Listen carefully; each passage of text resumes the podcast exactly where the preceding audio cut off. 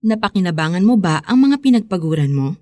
Alam ko ring kaloob ng Diyos na ang tao'y kumain, uminom at pakinabangan ng bunga ng kanyang pinagpaguran. Ang mga ngaral 3.13 May mga gabi ba na sa sobrang pagod mo, hindi ka na kumakain ng dinner pag uwi sa bahay at natutulog ka na lang? May mga araw ba na sinasabi o iniisip mo, Naku, saka na ako mag enjoy Magtatrabaho muna ako habang kaya ko pa. Overtime lang ng overtime. May mga oras sa buhay at trabaho natin na tinatawag na crunch time.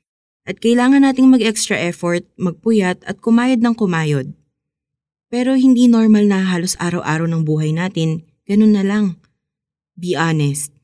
Napapakinabangan mo pa ba ang mga bagay na pinagpapaguran mo? Nakakapag-relax, enjoy o celebrate ka pa ba? Sabi nga ng Christian writer na si Richard Foster, celebration is a discipline.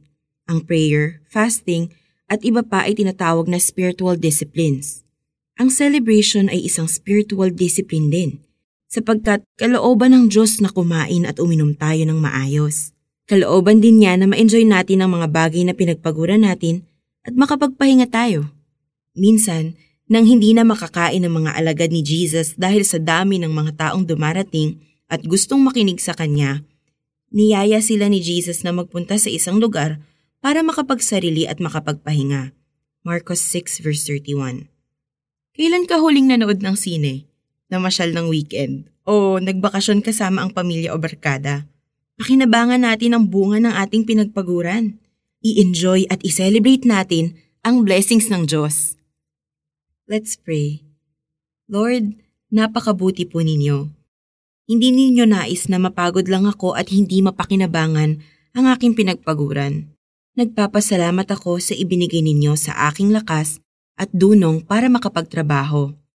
Kayo ay isang mabuting ama, mapagmahal na Diyos.